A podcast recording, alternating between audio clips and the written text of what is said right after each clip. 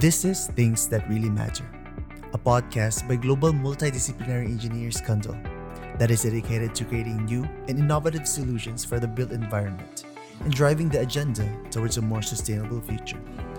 Join us as we discuss the challenges and changes that affect the built environment around the world with the brightest minds in our industry.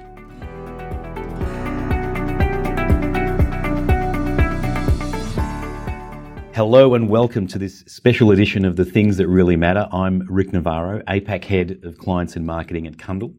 And today I have the pleasure of catching up with Davina Rooney, CEO of the Green Building Council of Australia. Davina has garnered an impressive CV and reputation across the built environment and is a highly respected leader with a string of awards that include the NAWIC New South Wales Sustainability 2016 Award, the PCA 2014 Future Leaders Award, and the Sydney University Engineering Young Alumni Award. Davina, welcome to the things that really matter. Oh, thank you so much for having me. What a privilege to have a chat. Looking forward to it. Thank you. Now, Davina, I'm going to take you back a few years. Let's go back to 2019. You departed Stockland as the GM of Sustainability and Corporate Procurement, a company you'd been with for about 12 years, and joined GBCA as the new CEO.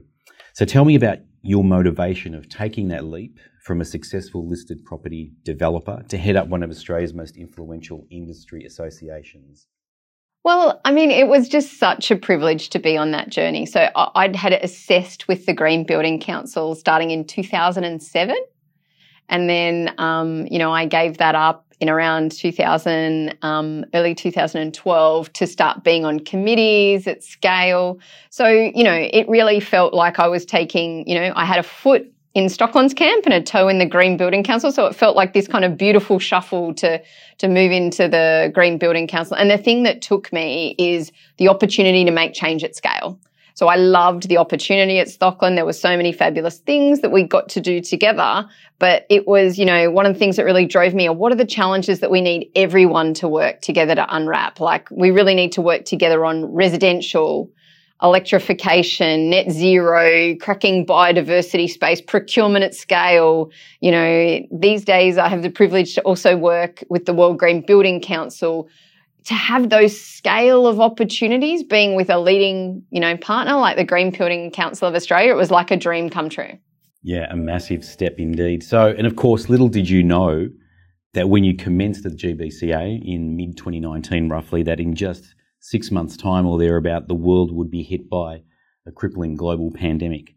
So, as an organisational leader, what adjustments did you and your team have to make mm. In working with industry and the government, and how did you pivot to ensure a sense of continuity amongst the unknown? Look, I think that's a really good question. And I think we've got to look at it in the backdrop of we've just been through the horror bushfires of 2019 20. And when we look at the stage we were at in the environmental crisis, if you took a step back at that time as the leader of an environmental organisation, you really needed to move to another game. Um, so the Green Building Council made a really strong commitment. We would run everything we did and do that at scale and with an enormous focus on our people and our members. You know, so that that was those were our real dual focuses. And so um, for us, that meant things like our Transform conference. We ran industry's first virtual conference on the sort of 23rd, 24th of March, 2020. And it was a real moment that sustainability will rise across this. Now, an enormous credit to my team, a week and a half flip from a full physical to a full digital conference whilst lots of things were cancelled around us, but it was the same on we'd launch a home strategy. So I remember talking to the Australian and them saying to me, why would you launch a home strategy in, you know, March 2020 in the middle of the pandemic? And I sort of said, well, I think everyone's discovering just how uncomfortable their homes are now. They're spending so much time in them. What, you know, if, if after, you know, the horror events of that summer, you weren't inspired to do homes better of net zero, healthy, resilient, if not then, then when would you? But obviously a huge focus on our people, our partners, our members. So, one of the things I love about the Green Building Council team is um, they love innovation in all formats and they like to do things properly. So, um, hilariously, we started talking about what we're going to do differently. So, you know, we made an announcement that everyone was going to take their laptops and work from home. And um, because our team over 90, 92% of the team already had a flexible work plan in place. So we were used to working from anywhere, anytime. So we are sort of culturally well set up for it. We'd just done some digital upgrades, so we digitally well set up for it. But the main thing we were worried about was people's well-being. So the Green Star team paused, thought about it, and wrote a manual for how one should do work from home well, which included how you how we did a buddy system, how you stay in touch, even little things like we found our teams were tending to work longer you know because they'd lose the lose that moment of it's five o'clock and the day ended so work life blend yeah, yeah. work life blend but sometimes not getting that blend in the right place so mm. you know the team would put in songs that they would send each other at the end of the day to try and herald the end of the day you know, some of the team that were getting more entrenched at their laptop were, you know, assigned to walk the dog around the block at a certain time to try and create some of that work life separation. And I have to note that, you know, um, some of our beautiful team, um, many of you will know the wonderful Jeff Oatman was calling all our members and partners and seeing if they were okay. And the thing hmm. that was most surprising about that is sometimes we were the first person to be asking someone if they were okay um, before you know their employer was able to get to it. So yeah so we had an impact focus and a well-being focus and i guess those were the dual items that we took into the crisis. Yeah not to be underestimated how now they have become almost the mantra of the workplace the flexible agile pivotable workplace moving mm. forward if you like. So um, it's definitely at the cutting edge of what had to be uh, something that had to be instituted on the run. So um, switching gears a little bit, I also note that um, beyond the GBCA, you wear several industry hats, including yeah. as a board member of Evolve Housing yeah. and as part of the faculty for the Sustainability Practitioners Program at the University of Cambridge.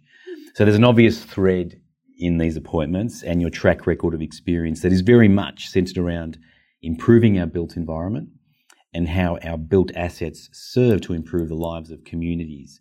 So I'm curious to unpack what drives your focus and passion to give back. Mm, well, look, I, I, should also acknowledge I, I, have the privilege to be on the board of the Australian Sustainable Built Environment Council, and I've recently joined the World Green Building Council board. So I've missed a couple. No, no, no. Well, these, no, this is one of these things where these, um, not to disrespect these wonderful organisations, they're all doing amazing work. So I'm entirely driven by how do we drive more sustainability at scale, and what do we what do we learn together in that space. So you know, working with an organisation like um, evolve housing. You know, you get a real sense for affordable social public housing, the complexities there, just, just how hard it is to move that dial in that critical space and make sure that we take care of our most vulnerable. You know, a lot of the policy work with ASBEC or the World Green Building Council is, is really about how we scale these items. And so, um, people, people ask me what, what drives that. I, I had this moment. So, um, I was lucky at the start of my career. I worked with Arup. They um, sent me on their then Arup Fellowship, where I got to work two years anywhere in the world. And I worked um, at I, I, worked in a combined engineering architecture office in London for a year and a half, and then I went to the Indian Himalayas for eight months. And you know, it was a school that won um, social and environmental awards. It won World Architecture Award, shared for best school, all these items. And then I came back to regular consulting and it was amazing, but it felt really odd going to a client lunch and I was a little bit like, where's the girl who gave her boots to the site manager? Because we had teams that didn't have them. How do I connect this world? So at that point, I made a commitment to myself that the rest of my focus, whether it was in my spare time or my work time, and I'd find a way to align the interests, would be about driving sustainability at scale. And that's how, in the complexity of this, I would sleep well at night. Yep. And so these are the things that give me joy. There's certainly a lot more for us all to do in, you know, in the critical decade. But um, yeah, this is something that uh, there's, there's an amazing Harvard Business Review article about managing your energy, not your time. So I take opportunities where I learn and they keep me in flow with purpose. Yeah and very much speaking to the whole um, structure of this podcast, which is the things that really matter. And I think you've summarized it really well there. So, um, fast forward to 2022. Mm. 20 years of operation for the GBCA, um, two decades, and you're in a truly unique position where you've been on the uh, client side, mm. engaging with the GBCA, and now obviously at the helm leading the organisation. What have been the most uh, significant differences and changes that you've observed for the GBCA and the Green Star rating tools over that journey? Mm. So, uh, one of the things, I mean, one of the things that's been beautiful about the 20 years has been celebrating some of the, I guess, you know, leadership has seasons and it's been celebrating some of the seasons of leadership, you know, catching up with the wonderful Maria Atkinson, who was kind of, I think, our founder stage where the, where the Green Building Council had to show that they were a really serious environmental organization, establishing standards, working with international partners, lining things up, getting things established in the right space. And then when I think of, you know, Romilly Madew's, you know, tenure at the Green Building Council. A lot of that is, you know, 13 fabulous years where who else through the GFC, you know, could grow an organization at scale. And, you know, I, I look at, I look at my, my privileged time at the Green Building Council and it's all about consolidation. So if we want to change everything, we have to work with everyone. How do we have to change ourselves so we can work with everyone and take things to scale? So, what does that mean? Um, you know, a new era of digitization while we, you know, try and take the friction out of some of these processes and make the information more accessible. Um, a new wave of rating tools that absolutely align with the global goals around, you know, carbon, circularity, health and well-being, and really seemed to tap into those themes of, of green finance. And then really setting ourselves up to scale by incorporating, you know, for the first time minimums. We want a top 10 things for all the builders to put in all their projects. And if you get net zero um, in operation and, you know, consideration of embodied carbon, then you're at a four star level. So kind of creating a cheat sheet that has deeply embedded sustainability in it so we can grow this pathway up. Now we, we had a 20 year alumni function where all the beautiful team from the start all the way through to our team now. And the thing I'd say is they have the heartbeat of the organization. We absolutely couldn't do it with our team, you know, past, present, and, and, uh, and I look to the future. But the time is now. None of these challenges are going away. You know, nobody else is going to do them. So it's, you know, the time is now and we want to work with really different partners. So I think one of the things that's really interesting to me is some of the growth areas that we're seeing is social infrastructure, helping government take their commitments and actually implement them on their projects and programs. The other one that's really fascinating to me is seeing non property groups implement sustainability at scale when they've got a large property footprint. You know, groups like the Woolworths of the world, Mm. And then I think the other huge opportunity for us that we're that we're absolutely leaning into is if we want to change everything, we have to talk to everyone. How do we actually look at the consumer side conversations? You know, we're going to be doing a TV show with Jamie Durie because the only way to change the residential market is hearts and minds. That's fascinating, yeah, and taking it exactly as you say across all different stakeholder groups and user groups and every sort of touch point along the way. And speaking of which, uh, and picking up on the GBCA's close collaboration with industry that you've just mentioned, Cundall was, of course, the technical partner with the GBCA, along with support from New South Wales Government and CEFC on perhaps two of the most significant guides published in recent years, and that is the electrification process. So, the electrification of existing buildings and the recently launched version of the electrification for new buildings. Mm-hmm. From your perspective, how ready is the industry to take that quantum leap away from fossil fuels and shift gears towards fully embracing renewables and full electrification of built assets. Mm, so this is like what one of the hard areas when we look at mm. you know net zero in operation, but you know if we're serious about it, we have to be looking at highly efficient buildings powered by renewables that are fossil fuel free. I think we're we're seeing a really interesting time in industry, and this is just such a critical piece. So when we are doing the early strategy work with Cundall, preparing for these guides, everyone thought we were crazy. you know, there was there was a lot of work to do. It, it's it's complex to change industry, and that's part of the GBCA's purpose about driving this the sustainable transformation of the built environment.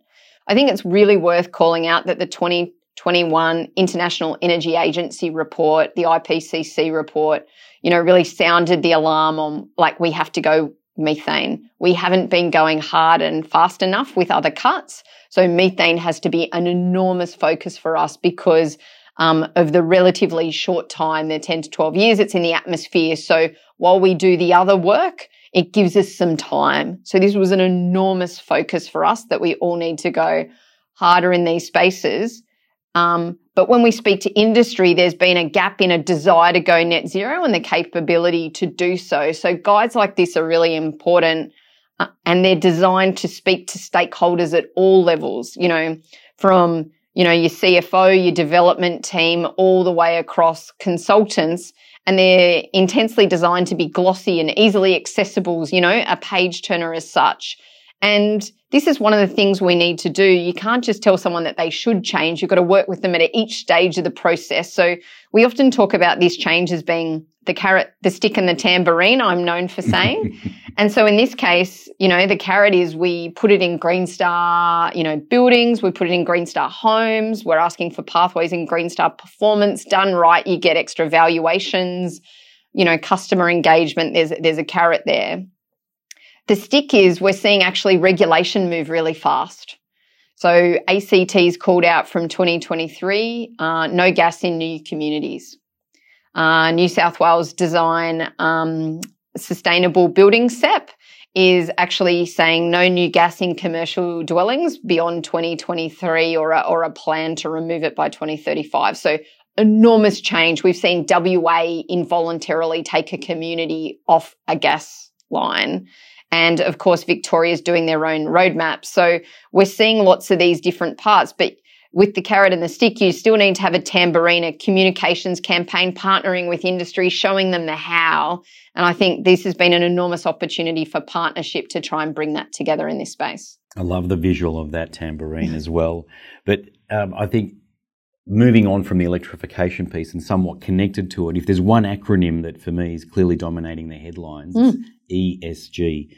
Suffice to say that environmental, social, and governance mm-hmm. considerations have been on company and corporate radars for some time, but it just feels like ESG has truly come of age in the last two to three years. From your perspective, Davina, what's next for ESG? And do you have any concerns about greenwashing and ES, ESG investing? Mm. So, I think the new thing in ESG is we're seeing investors say, um, not next week, not tomorrow, now, now, now. And I will divest if I, if I have to. You know, so we're seeing that enormous laser focus through the investment community, which is incredibly helpful to drive change. The other thing we're seeing an enormous focus on is standardization. You know, whether it's the EU taxonomy translating into taxonomies in Australia, the ISSB reporting, a real focus on it's not going to be enough to put out a report and do something we actually want clear metrics so that we can measure you against what you're doing. Now, for us, that's music to our ears. We, we, we're in the critical decade, so we all need clarity, action, metrics, alignment. It's also a challenge that we all need to work through. Am I worried about greenwashing? I think we all have to be worried about greenwashing at this stage. People should, you know, do what they say they're doing, and we need there needs to be clarity in that space. That includes Green Star. There is no such thing as Green Star equivalency, you know, and um, I think we need to be clear. If you're doing things, you're doing them. If you're not doing them, and I think as the market has more content and information in it, the need for third party verification in a whole lot of forms, people want to know it does what it says on the tin. And that takes a whole lot of formats. And appropriately, there's a lot of people who are pretty impatient with being told it'll get better while the planet gets worse. So I think accountability, transparency, doing what we say we'll do has never been more important. Yeah, well said. And I think it's that difference between aspirations and real outcomes as mm. well. So you you touched on it before, but it would be remiss of me not to mention that you did graduate from the University of Sydney with a civil engineering degree, achieving first class honours, no less, which led to your early career as a practicing engineer on global projects. I imagine this gives you a rather inquisitive and solutions orientated perspective on the things that really matter to our built environment. Mm. So, through this lens and with the benefit that you've had of industry wide experience, what's the one bit of sage advice you would give to the next generation of emerging talent across the architecture, engineering, and construction industries? Your time is now. I think is is some of the advice, and then we're all going to have to work together. You know, the, the if we talk about the hard to abate sectors. By the way, that's what we build every day. You know, so embodied carbon, upfront carbon emissions. We we did a report with the federal government last year that says, yeah, they're about 15% of emissions now. They're going to be over 85% as the grid decarbonises in Australia. So we're going to have to have enormous focus. Now there's some sustainability strategies that you can imagine in your office by yourself and implement. Uh, circularity, embodied carbon, they are not those. And so get ready to collaborate radically in ways we've never done before um, because we have to. So, you know, not having a choice is a very powerful motivator. I love that. Your time is now. And I think that's very well said and summarized. Uh, Davina, it has been an absolute pleasure to look into your experience and your insights and pick apart what has been an extraordinary career to date with much more to come, I am sure. Uh, thank you for joining us on this special podcast. Thank you very much for having me. And just a reminder to our audience that you can access this and all other Cundall podcasts on our website or via Apple Podcasts, Google Podcasts, and Spotify. Thanks for listening, and until next time, remember to embrace life.